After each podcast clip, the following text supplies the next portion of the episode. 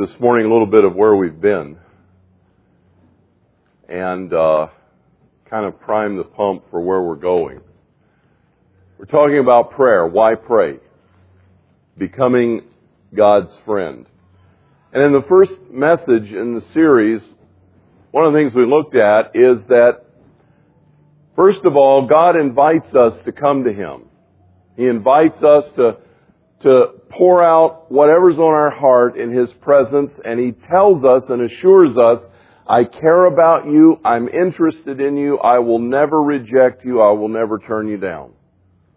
We also learn that that doesn't mean that He promises that He's going to do everything we ask Him for in that kind of praying.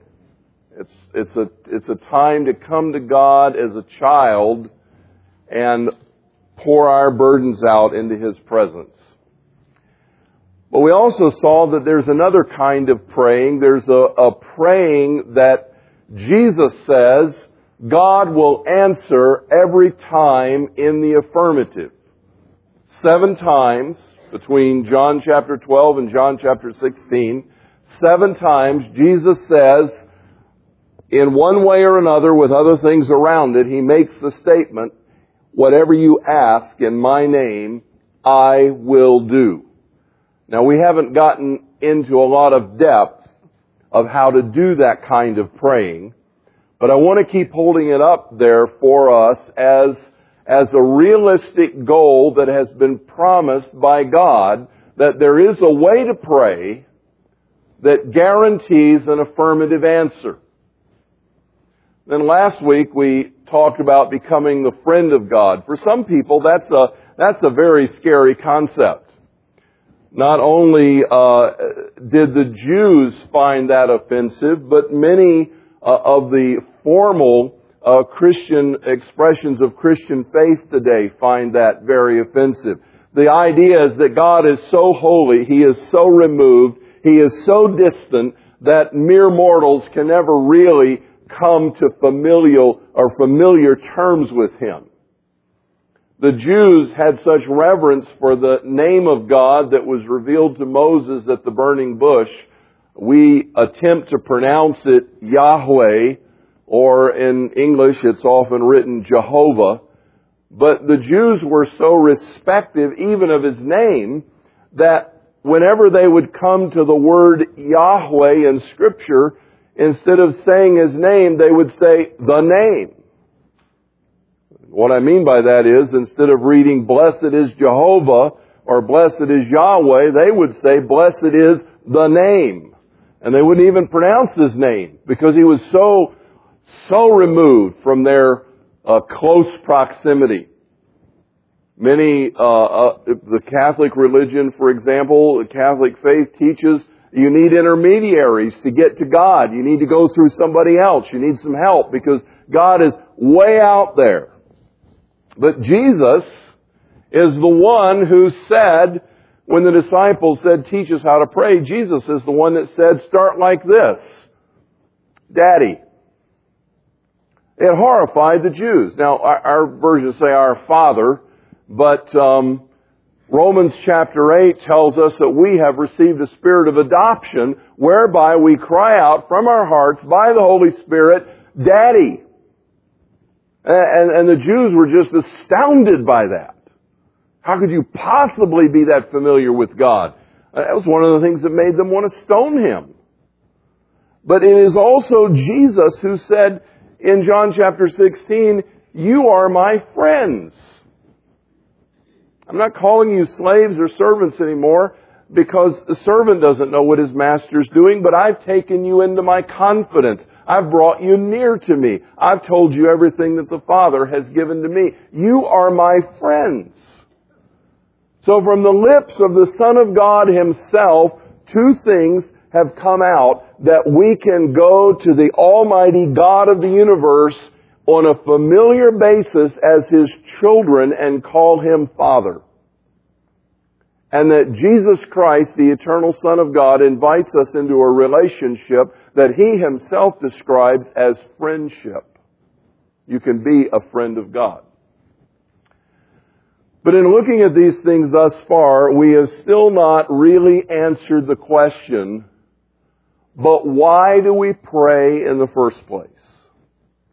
Why pray? And I don't know about you, but for me, um, at various times in my life, prayer has been a bit of a conundrum. It's been a challenge. Uh, there was a particular time in my life when I had some major setbacks. Some of you know my story, and I won't bore you with all the details, but I had I had started a church in another state, another town. I had helped get this church off the ground from scratch. Two families and my wife and me. We started the church. And it had grown and developed and it was growing well and uh, we were up to a couple hundred people and everything was going well and then all of a sudden there began to be some leadership issues and make long story short, a couple of the fellows that helped us to establish the church um, rebelled in the process, ended up splitting the church. The church kind of fell apart. Um, we were in the middle of a building program and and I kind of felt like we ought to be paying the bills for the church, so I volunteered to give up my salary and I, I went back into the construction field as a carpenter, worked nights sometimes as a police officer trying to make ends meet and all these things were going on. And, and I'm praying and I'm not getting answers. And all these things are coming down the pike at me. They're coming down like there's nothing I can do to stop it. And I began to get the message from people that, well, what is to be will be. God's going to only do what He wants to do. And so you, you need to pray, but you need to understand God's only going to do what He wants to do. And so when you pray, you've got to bring your will in alignment with Him. In other words, prayer was, was the exercise of, of finding out what God was going to do to me anyway. And I got to tell you, in that period of time, I got pretty discouraged about prayer. I became very fatalistic in my thinking. I, I, I still wanted to serve God. I still loved God, but it was kind of like, well, okay, I can't do anything about stuff. No matter what I pray, things are just going to happen to me. And so best I can do is, uh, put on a bulletproof vest and a helmet and kind of hunker down when the mortars are raining and hope that I survive. And I guess if it's God's will that I don't, I'll just die. You know, that was the kind of feeling I had. And I don't know if you can identify with that, but I rather suspect that some of you can. And in those periods of time, you begin to wonder, so what's the point of prayer? I mean, I, I kind of thought prayer was to make things happen. and it wasn't working that way. And so I began to ask, why pray? Why pray?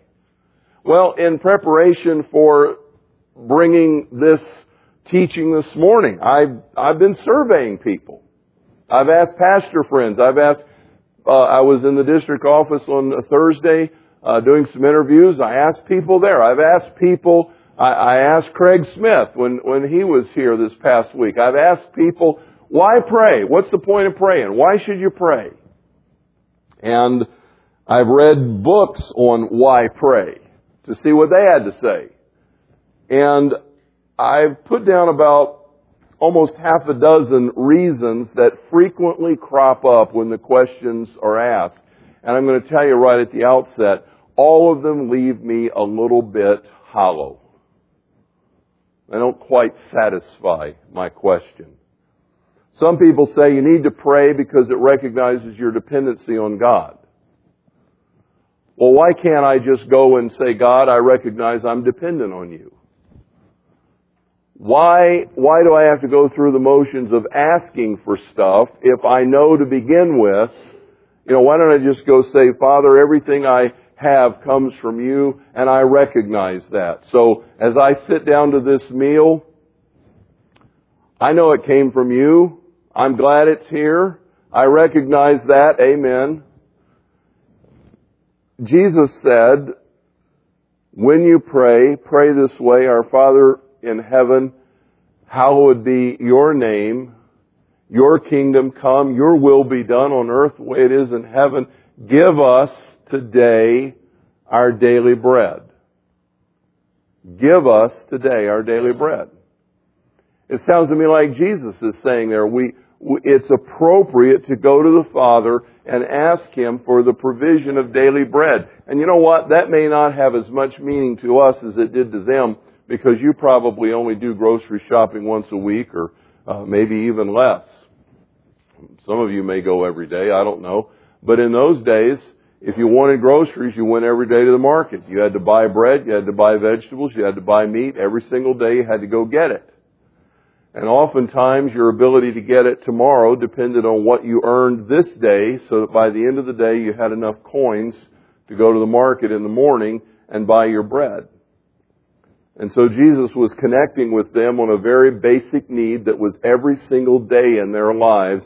I need daily bread today. Father, I'm looking to you to give that to me. So it's not that dependency on God is not a good reason to pray, to be reminded of that. But to me, it leaves me still a little bit short that the only reason I should pray is to be reminded of my dependency. I am dependent on God, and so are you. And if you if you take another breath in, in just a few seconds here, it's because God is allowing that to happen in your life. He is providing that for you. The scripture says in Him we live and move and have our being. We are dependent on God, but that alone to me doesn't answer the question as to why I should go to God and be asking Him for things. If, if the only point is just to recognize my dependency, will He give it to me anyway? Doesn't He make His sun to shine on the just as well as the unjust and give rain to the just as well as the unjust?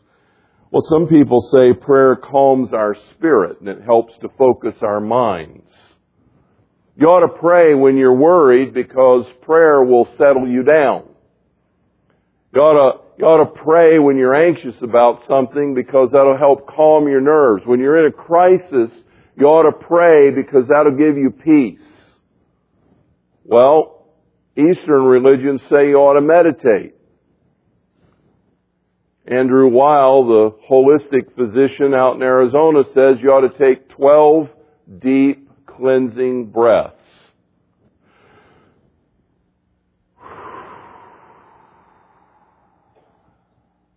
Do that 12 times and you'll calm down. Okay? There's a lot of things that will quiet you for a moment But to tell me that the reason I'm supposed to pray is because it will calm my spirit. I want to pray because I need God to do something.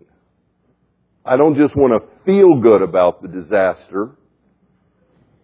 I want answers in the disaster. I want intervention. I want something to happen. So it leaves me a little vacant just to say the reason to pray is because it'll calm your spirit, help focus your mind. You can think better. I'm in trouble because I wasn't thinking very well to begin with. Or I'm in trouble because something happened that I had no control over. And I'm not going to think my way out of it. I need some divine help here. Give me some answers. One of my favorites is we ought to pray because God commands us to. Some of you are young enough that this may still be happening to you. Others of you, maybe you can remember. But when I was a kid growing up, my mom or my dad would tell me to do something. And I had a bad habit. Sometimes I would say, why? And um, my parents were of the school that kids should be seen and not heard. and if they're told to do something, they ought to just do it. And so frequently that was the answer I would get. Don't ask me why, young man. I'm your mother. Just do it. But why? Don't you sass me. Okay, but is there a reason? I don't need a reason. I'm your mother. well, I need a reason. God does command us to pray. Jesus says in Luke 18:1, you ought always to pray and not to lose heart. Paul says pray without ceasing. Paul says every time you're anxious, don't be anxious, pray and ask God and talk to Him. There's all kinds of scripture that command us to pray. But what I really want to know is why? Is it going to make a difference? Is something going to happen because I pray that would not happen if I didn't pray? Don't just tell me to pray. When God says do something, I'm the first to admit it's a very smart thing if you do it. But I, I want, I don't want to leave you empty there. I want you to know God never tells us to do something that He doesn't have a reason for. He's not in the business of just trying to make our lives miserable with a bunch of rules. In fact, I will go so far as to tell you there's not a single rule God has ever given us that does not have a reason behind it that has our best interest at heart. God always has a reason. And what I really want to get at as we study this together is, okay, God tells me to pray. I agree with that. But why? Why does He tell me to pray? What am I supposed to pray for? How am I supposed to pray? And what difference will it make? Don't just tell me to pray. Explain it to me. Some people say you ought to pray because prayer is a spiritual discipline. It'll help you grow. Reading your Bible is a spiritual discipline. Coming to church is a spiritual discipline. Coming into the assembly, corporate worship, that's a spiritual discipline. All of these things do indeed help you grow in Christ. But is it just because I spend 10 minutes talking to God that I'm going to grow? Or is something going on there as I'm praying? Prayer is a spiritual discipline, but when I say that, I don't know about you, but, but what comes to my mind automatically is, okay, there's a set time of day, there's a place, there's the quiet time. I ought to be spending quiet time with God 15 minutes in the morning, 30 minutes, an hour, pick, pick the time, doesn't matter. And, and this will help me grow. I have a feeling that when Paul said pray without ceasing, he had something more in mind than a quiet time. And when Jesus said you ought always to pray and not to lose heart, I have a feeling that he had more in mind than a 15 minute segment of your day.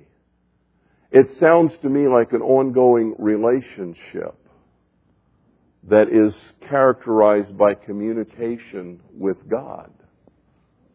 That is not just a block of time, but it is a conversation that goes on rather continuously. So while prayer is a spiritual discipline, it's not an adequate answer ultimately for why to pray. Some people say prayer is a means of grace. You know what a means of grace is?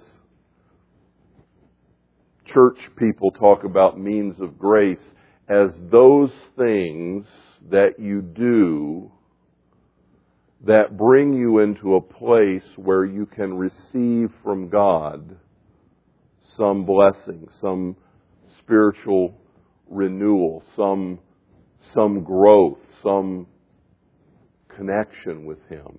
Grace, when God gives grace, He, He brings Himself into your life. He, He gives the capacity to, to uh, be more like Him. He gives the capacity to become stronger in spirit.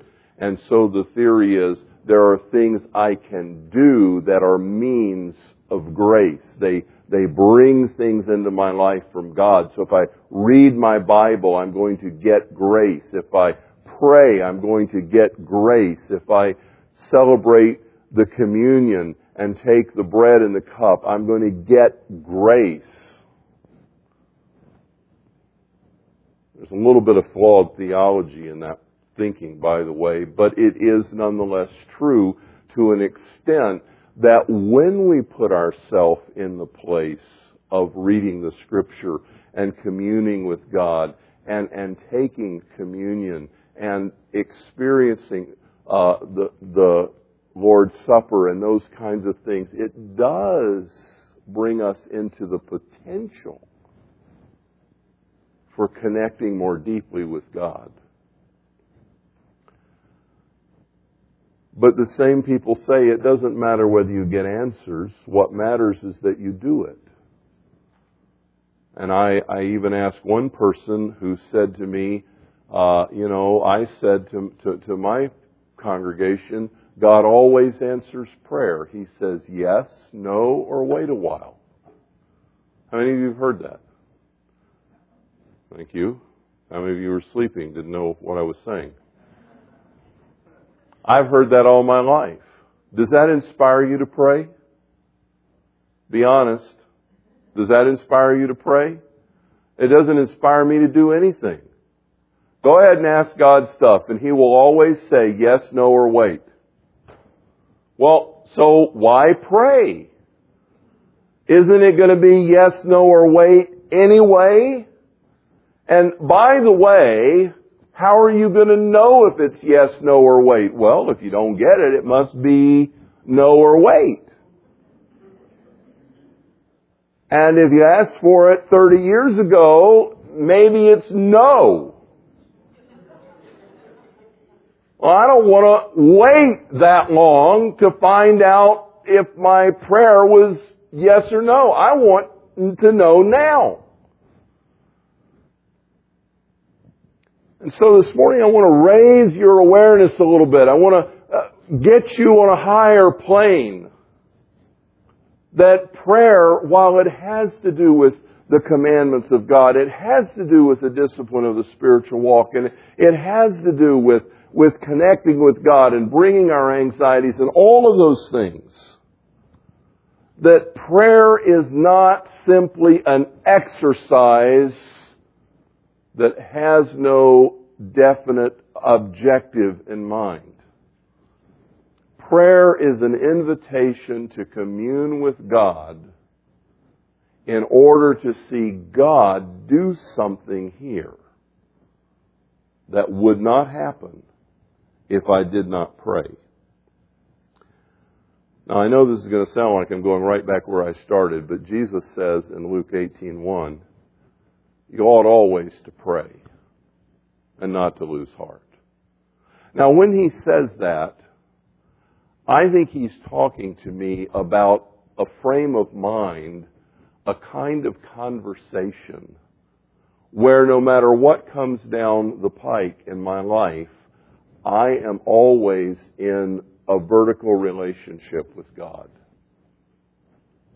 because he adds the phrase and not lose heart, it suggests to me that one of the key times to pray is when I'm facing some kind of crisis that might make me lose heart. How many of you have had this experience where you or a loved one has gone through all the medical tests Maybe the surgery's been done. Now you're in the hospital. And the doctor comes in and says, well, we've done all we can do.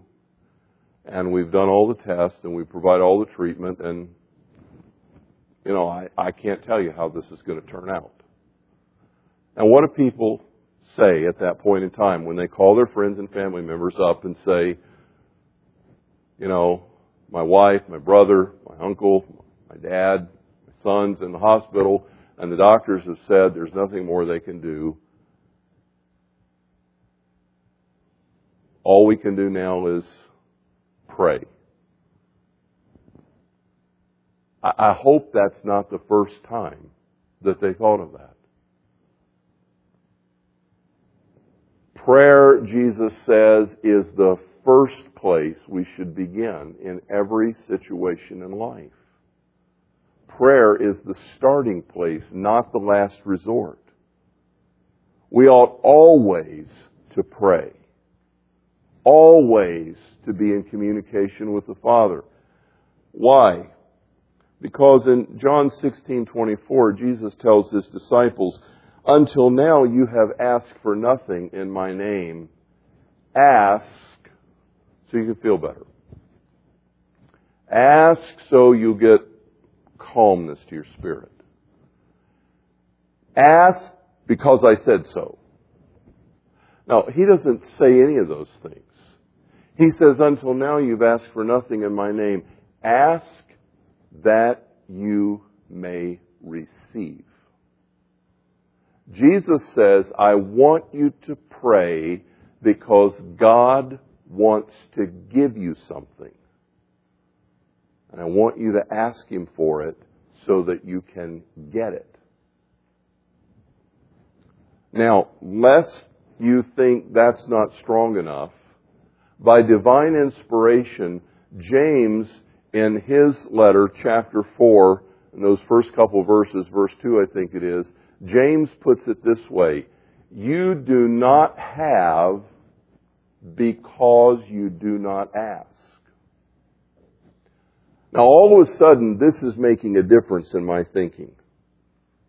I told you there was a time in my life when I had sort of become fatalistic. I guess whatever's going to happen is going to happen. There's not anything I can do about it. That is not what the Bible teaches. The Bible teaches that there are things that God wants to do that He will not do unless I ask Him. One of the illustrations that I remember from my childhood, a preacher gave this somewhere along the way. It's one, it's one of the few things that was probably actually right. He says, imagine this. He says, and you've probably all heard this because it's been written in about 1500 tracts or whatever. But here's the story. Guy dies, goes to heaven. He's up in heaven, and, and Peter is uh, kind of taking him, you know, it's always Peter at the pearly gates. Peter is ushering him down the street to his new mansion, and he opens the front door and they go in, and uh, he's going through checking out his mansion, you know. And he comes to this room and the door's closed, and, and the guy says, what's behind that door? And, and Peter says, well, you might be interested in that. Why don't you, why don't you open it, take a look? So he opens the door, and here's this room stacked full of presents, all these boxes wrapped up with bows on them, floor to ceiling, the whole room is just packed with presents. And he says, what's this? And he says, well, those were all the packages, all the blessings God had packaged up for you that you never asked for, so they're still here. Now, that's kind of a silly story, but it actually has a lot of theological truth. God, James is telling us, God has things that He wants to do in our lives, that He wants to give us, that we do not receive because we have never bothered to ask. And so one of the reasons that I can give you this morning that we should pray is because God wants to do stuff that He will not do unless you ask Him. There is a direct relationship between asking and receiving. And the first thing that James says about the subject of prayer is, you do not have it because you do not ask for it. In other words, you don't pray. You don't pray. And so that's why you're missing stuff in your life. Now, when I say your life, expand that arena a bit. It's not just me, myself, and I. It's your family, your, your friends, your community, the world, the missionaries, whatever. You don't have this because you're not asking for it. And then somebody comes back, if you can imagine, and they say, James, that's not true. I ask all the time. And I don't get anything I ask for. And so James in verse 3 has the second answer. He says, Ah, but here's the problem. You pray and do not receive because you ask with wrong motives that you can consume it on your own lust.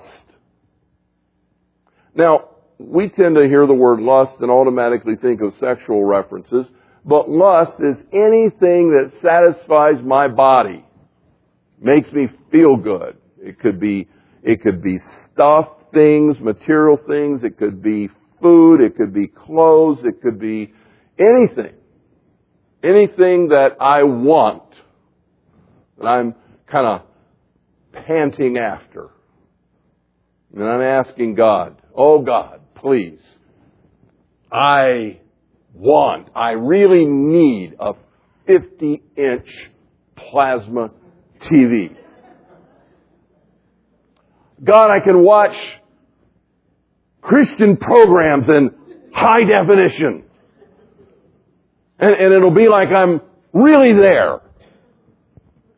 Please give me a 50 inch TV.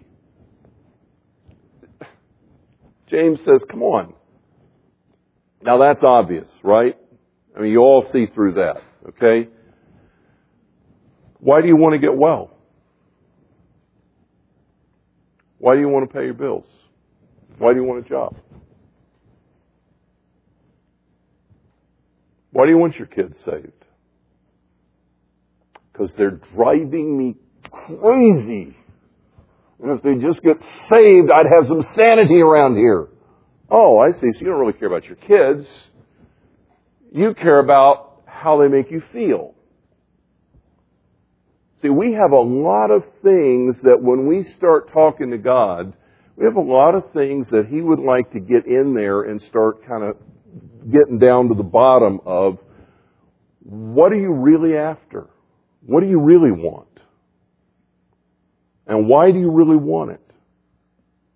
So there is some perfecting in the process of praying, but Jesus says, through James, it's his spirit inspiring it, when you do ask, you're not getting answers because your motivation is wrong. But the flaw is not in asking, the flaw is in motivation. You also don't have because you're not asking. So, praying must be rightly motivated in order to receive answers. Which is almost exactly what Jesus says in John 15 when he says, if you abide in me and my words abide in you, then you can ask what you wish and I will do it. But the point is rather clear from James chapter 4 that we must pray in order to receive answers. And if we do not pray, we will not get answers. Now, I, I just want to stop here and just take a, take a mental break for a second. Let me ask you. If I dropped dead of a heart attack right now and could not finish this series, and this is all you knew, is that reason enough to start praying? I, I would. I'd start right now. If that's all, if all I knew is what you've just heard, that's reason enough for me to start praying. Because at least you got a chance of getting some answers. Don't you think? I mean, you may have a lot of prayers that still have mixed motives, bad motives, whatever, but every once in a while you might just land on one. So I would start praying just because there's a good chance that I'm going to hit it every once in a while. You don't have because you don't ask. That would make me want to start asking. Already. I don't understand the whys of it yet. I don't maybe have all the theology down. I haven't figured out John uh, 14, 15, and 16. Every time you ask, you receive what you ask for. I may not have all of that figured out, but already I know enough scripture to know that Jesus has made it clear to me that the reason you should pray is because He wants to do stuff in your life, in the world, that is not going to get done if you don't ask. One of the things that Jesus says, and I'm really getting ahead of myself because next week I'm going to go much more deeply into this area. But in Matthew 28:18, and yes, I know for those of you running the PowerPoint, I got out of order, but I did that on purpose, even though you didn't know that. In, in, in Matthew 28, Jesus comes to kind of his last words to his disciples, and he says this: "All authority is given to me in heaven and on earth. All authority is given to me." When did he make that statement? after the crucifixion and the resurrection, when he was walking with his disciples in his resurrected life, Jesus at that point was what Paul describes as the firstborn from the dead, the second Adam, the beginning of the new creation. And one of the things that happened back in Genesis is God made a world that he gave to us, to our parents, Adam and Eve. He said, I made this for you. You have authority here. Have dominion over this world. Subdue it. Rule over it. This is your planet. and they unwittingly gave up that right when they sold out to Satan and rebelled against God. What they didn't realize and the devil never tells you the whole truth. What they didn't realize is they had surrendered the title deed to the planet. And what Jesus was saying in that resurrection, post resurrection appearance as he spoke with his disciples is, I am the resurrected Christ. I am the second Adam. I am the firstborn of a new race of people that can be born again. All authority is given to me, not only in heaven, but on the earth. I have authority. And I give you the privilege of speaking in my name. I have this authority. And so as you go, you make disciples, and I will always be there. I will always be with you. Whatever you ask in my name, I will do. John chapter 15. If you'll look with me there. I've been all over the place, but I want to come back to John 15 as we uh, kind of wrap up this morning. John chapter 15. Beginning in verse 1 and going down through probably verse 16.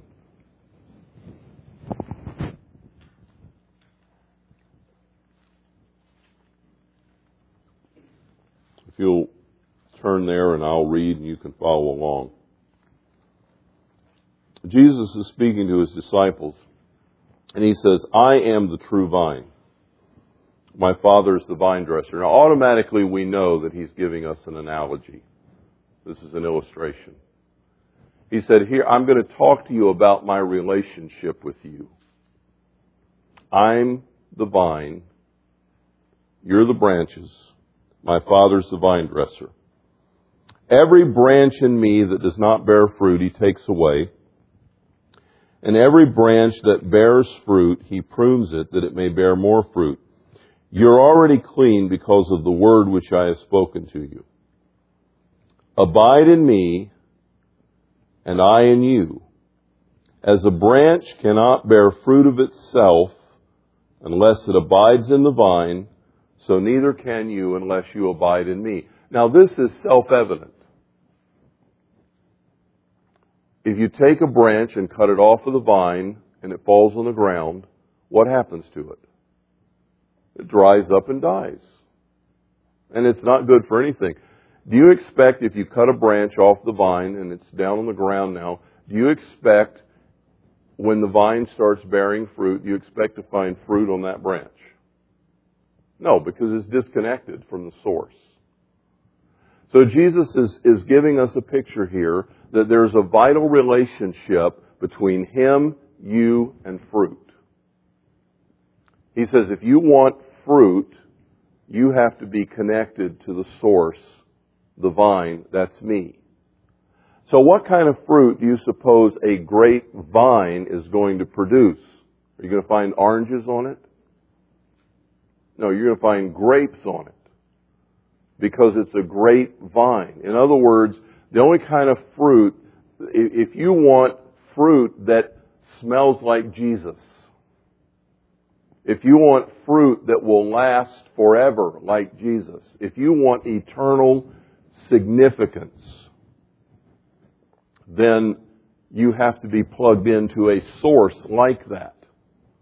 Jesus is the source of life, eternal life, permanence, all that's real, all that's valuable. If you want your life to bear fruit that have, has those kinds of qualities, then you need to be plugged into Jesus, who is the vine. And then His life flows through you to produce fruit. Now, can the vine produce fruit without branches? Not too many people are willing to go there, but because it sounds like you're limiting God. But, but this is what Jesus is saying. The fruit comes from the branches. The branches are plugged into Jesus. The vine stalk does not produce fruit. Branches produce fruit. And some people said, okay, what is this fruit that Jesus is talking about? I've heard all kind of sermons. Some people say it's spiritual fruit. This is the fruit of the Spirit. Some people say this is souls. If you're Pentecostal, it's, it's fruit of the Spirit. If you're Baptist, it's, it's winning souls. Seriously. I mean, I, I've, I've been in all the camps and I, that's the way it goes. I don't think it has anything to do with anything like that. It's just fruit. What kind of fruit? It's eternal fruit. It's Jesus fruit. It's significant fruit. It's fruit that lasts. If my life is going to be productive in an eternally significant and meaningful way, I am going to be plugged into Jesus and His life is going to be flowing through me. And in that relationship, my life will be fruitful in an eternal way. Now then, as we go further in the story, he says, I'm the vine, verse 5, you're the branches. He who abides in me and I in him, he bears much fruit, for apart from me you can do nothing. Okay. Nothing, by the way. You might do stuff, but it will not have any lasting value. Really, on the God scale. So he says, if anyone does not abide in me, is thrown away as a branch and dries up, and they gather them, cast them into the fire, and they're burned. Now don't get all excited about eternal security here. This is, this has nothing to do with eternal security. It's just pointing out the obvious in the analogy. If you lop the branch off the vine, it's gonna die. It's not gonna do anything. It's not good for anything but throw in the fire. It's, it's not gonna produce any fruit. So it's a warning to us.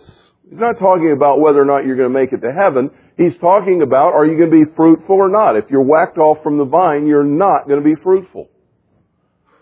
But if you are connected to the vine, how does the fruit get produced? Verse 7, if you abide in me and my words abide in you. So here's this relationship. Now it's being uh, defined for us a little more clearly. You abide in me, my words abide in you. Here's the xylem and phloem of the grapevine. Remember that from biology? You don't. so what, you, what is he talking about now? That's not Bible words, okay? Those aren't theology words. That's little tubules in plants that take stuff up and down. Okay? So nutrients come in. I'm, I'm coming in. Stuff's happening there. Xylem and phloem. Okay? Stuff's happening there. Jesus' juices are flowing into my life and, and I'm plugged into Him and His words and we're abiding together, fruit's coming off the end of me.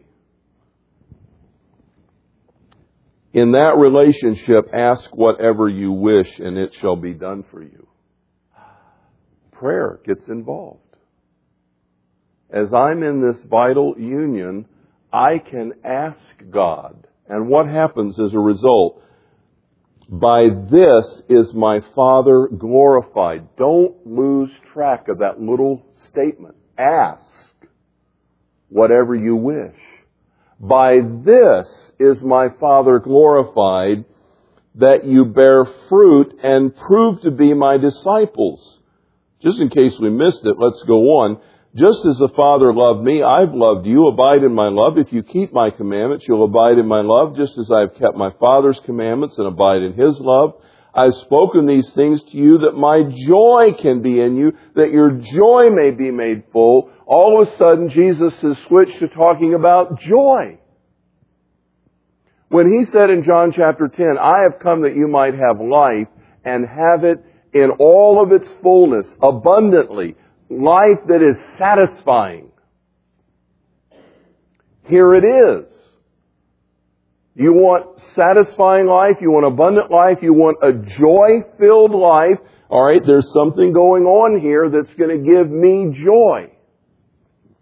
And so he says, verse 12, this is my commandment, that you love each other just as I've loved you. Greater love is no one than this, that he lay down his lives for his friends. You're my friends if you do what I command you. I don't call you servants anymore because a servant doesn't know what his master's doing, but I've called you friends. For all the things I've heard from my Father I've made known to you. You did not choose me, but I chose you and appointed you that you should go and bear fruit, that your fruit should remain, that whatever you ask of the Father in my name, he may give you. There is a direct connection between bearing fruit that looks and smells like Jesus, bearing fruit that has eternal life all over it, having joy, and hearing and receiving answers to prayer.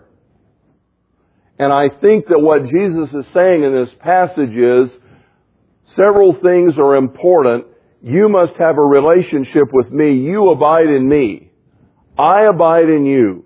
You're living in me. My words are flowing through you. You're in this vital union and it's characterized by you asking the Father and him, him giving to you and fruit is coming out of your life through this asking. And as it comes out of your life, two things are happening. God is being glorified. Now, how is God glorified by fruit coming out of your life? Because the fruit has no other source but God Himself. He is the source of that. People see the results and they say, this has to be God. This has to be God. This is God fruit. This is me. It's not you. This is God at work. God is glorified. They see things that only He can do. And your joy is made full. Do You ever remember a time when you were real little, you wanted to help your parents? Well, how three and four year olds are. That's before they get independent and don't want to help. Daddy, can I help? Can I help? Mommy, can I help? Can I help? can I can I can I pour the cake mix in there? It's all over the kitchen floor. Can I help you carry that, Dad? Then you end up carrying him and it, you know, because it's it's one of those things. Do you, but do you remember ever doing that? And and do you remember the overwhelming sense of man, this feels good. When you felt like you were helping your mom or dad. Can any of you connect with that? Think really hard. go go way back. I can remember times when when my parents or a significant adult in my life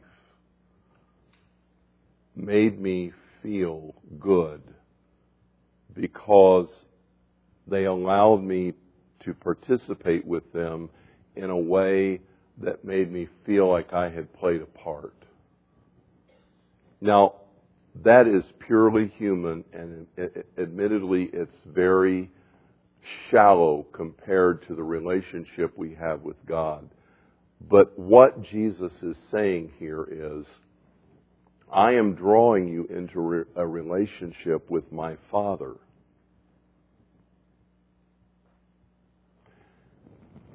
That is characterized by you participating in His work. And you can be involved by asking for things to be done. And He will do them. And you will see the results out there. You will see things happen in this physical universe. You will see things happen because you have asked. And when you see that, you will have overwhelming joy because you've been a part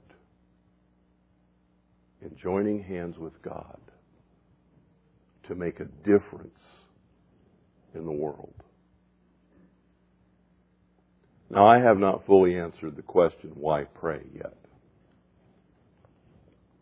Next week, I'm going to take you there. I'm going to give you biblical teaching on why this relationship is vital.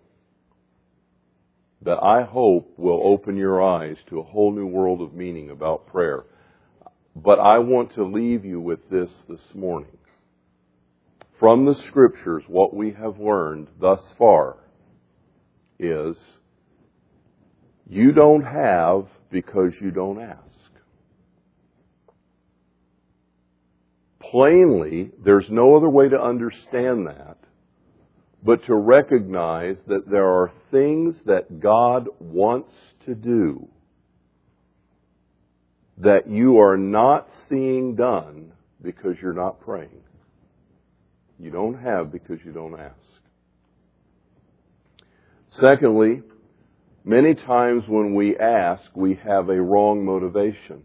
And God is not in the habit of just giving crazy little kids everything they ask for. He just doesn't do that. But He is willing to enter into a dialogue with you and refine your motives if you will let Him so that you can come into a place of asking that is appropriate. And He is inviting us to participate in His work in bearing fruit that comes out of prayer. This is how God is glorified, and this is how your life is filled with joy when you are in a vital union with me described as abiding in me, my words abiding in you, and, and practiced by asking the Father to do things in this world that He does. And you see them. And He's glorified, and you're full of joy. Next week, I'm going to take you into uh, an overview of Scripture that gives us the underlying reason why it is necessary for us to pray. And I, and I really am trusting that God, when you walk out of here next Sunday afternoon, I'm really trusting that you will understand that prayer is the most important thing you and I can ever do, and that it does make a difference. And if you don't do it, the world is going to be empty of certain things because you did not ask them to be accomplished. But this morning, I want you to take with you that one of the reasons to pray is because God answers prayer. Because He does things when we pray that would not happen if we didn't. And therefore, we ought always to pray and not to lose heart. Father, I want to ask this morning that you uh, deeply build these truths in our heart, layer upon layer, line by line, precept by precept, that we begin to form an understanding of prayer that will lead us to be a praying people. That will bring us to the conviction that of all the things we do, perhaps the most important, is to pray. And that prayer changes things. And Father, I know and you know that we get it wrong a lot of times. We come blabbing to you about all kind of stuff that we want and sometimes we're not even very thoughtful about what's going on inside of us, why we're begging for it. We get confused and disillusioned. And I don't believe, Father, that it's ever your intent to frustrate us. Lord, maybe it's the fault of poor teaching. Maybe we who are leaders and teachers who bear that double duty and, and judgment have failed to make it clear. But for whatever reason, your children have become frustrated because they're not seeing the results of prayer that they expect. But I want to ask you, Father, bring us to that place where we know how to pray, where we pray and things happen, where we know that we're making a difference because we're seeing specific answers to very detailed requests that have been born of your Spirit and spoken by our mouths in faith. And we have seen the answers and our hearts are filled with joy because God is acting and we have been in the process. Lord, teach us to pray. I ask it in Jesus' name.